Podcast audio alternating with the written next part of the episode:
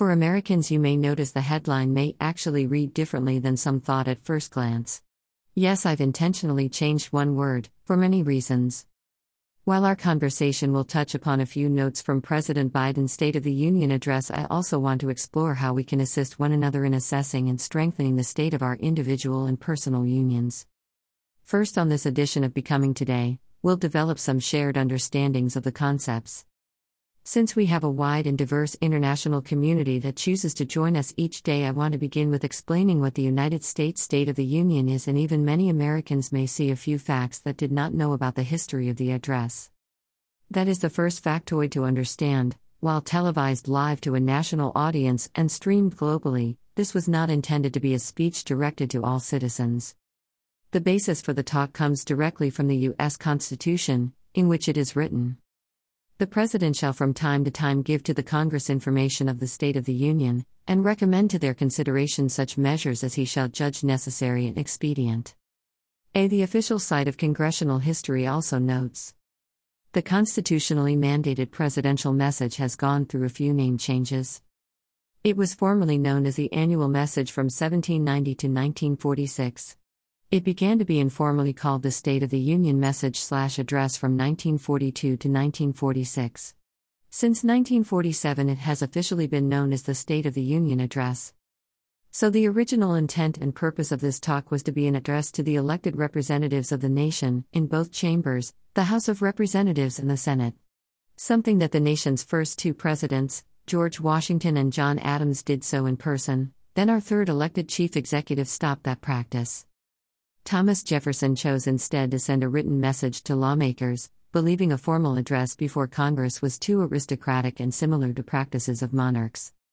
All presidents followed Jefferson's example for over a century, until Woodrow Wilson in 1913. Wilson becoming the executive message in a speech before Congress since 1801. His renewal of the tradition holds fast to this day. In 1923, President Calvin Coolidge became the first commander in chief to deliver the speech and have it broadcast to all Americans live on the radio. President Harry Truman officially named the speech the State of the Union Address, and also becoming first president to broadcast his on television. It was President Lyndon B. Johnson moved the speech from the middle of the afternoon to 9 p.m. Eastern Time in order to attract a larger TV audience across the nation ensuring over the next five decades that it would be becoming the media event it is today. Since this speech is called for in the Constitution as a necessary measure to communicate with Congress, representatives and senators are well within their purview to ask that certain issues be included. As they did President Joe Biden, encouraging him to also address the global crisis in the Ukraine. Which he did. The president opened his address saying, Tonight, we meet as Democrats, Republicans, and Independents but most importantly as Americans.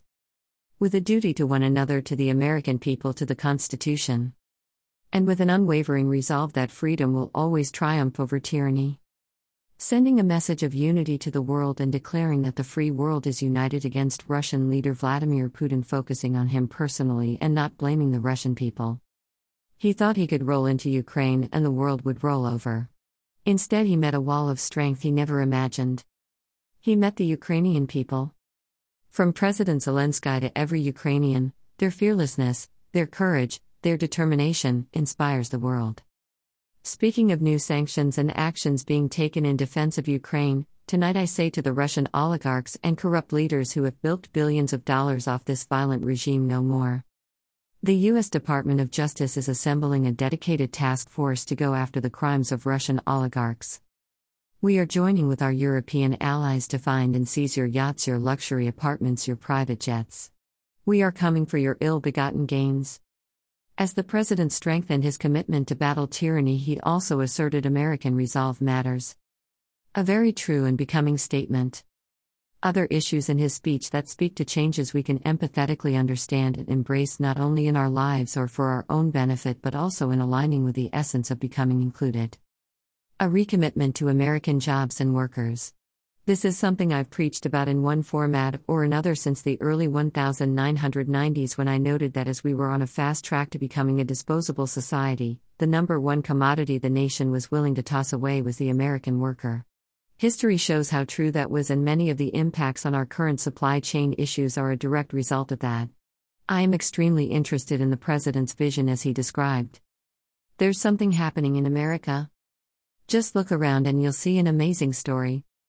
The rebirth of the pride that comes from stamping products made in America. The revitalization of American manufacturing. Companies are choosing to build new factories here, when just a few years ago, they would have built them overseas. There also was a call to negotiate better prices for prescription medications, an emphasis on improving our treatments and assistance for mental health issues and recovery programs. Plus, continued distribution of resources for the care and remedy of COVID as well as to finally find the way to defeat cancer.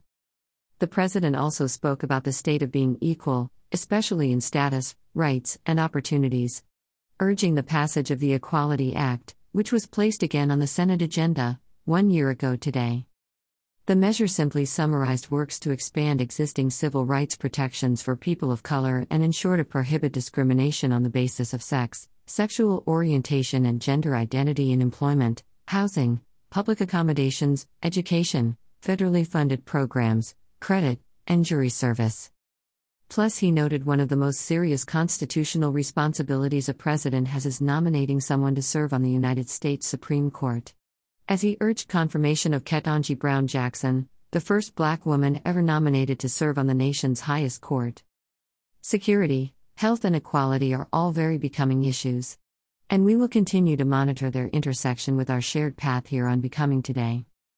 I began today by noting our conversation will touch upon a few notes from President Biden's State of the Union address, saying I also want to explore how we can assist one another in assessing and strengthening the state of our individual and personal unions. Understanding that state in this reference is defined as the particular condition that someone or something is in at a specific time, and union is described as the action or fact of joining or being joined, in a club, society, or association formed by people with a common interest or purpose. I ask you, what is the state of your union? We all have many, on different levels, and of course they overlap. How becoming are your associations? Are they aligned with your core values and beliefs? What areas do you need to work toward being more becoming?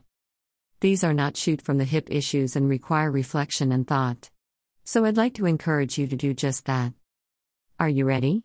Take some time to carefully consider each of the following questions. If you want to discuss or ask for clarification or suggestions, please comment. Either publicly or ask via our contact page. What makes it truly exciting for you to get out of bed each day? What three things in your life have made you the proudest? Can you describe what and when have been the most defining times or events in your life? What makes you truly feel like yourself? Are you living an authentic life? Is there something you are believing that others don't understand? Do they really need to? What is the one thing you absolutely would do if you knew you could not fail? Do you understand who it is you truly, honestly want to become? Answer these questions, sincerely. You will only be lying to yourself if you don't. Then think about and write a summary statement of your declaration of what the state of your union is. President Biden summarized his by saying, And my report is this the state of the union is strong because you, the American people, are strong. We are stronger today than we were a year ago. And we will be stronger a year from now than we are today. Now is our moment to meet and overcome the challenges of our time. And we will, as one people. One America. The United States of America. Tomorrow we'll consider ways to implement those objectives we identify in the states of our individual unions, ensuring that here along our shared path we will be stronger a year from now than we are today. Realizing that, now is our moment to meet and overcome the challenges of our time, and continue doing so together on our next edition of Becoming Today. Email address. Subscribe.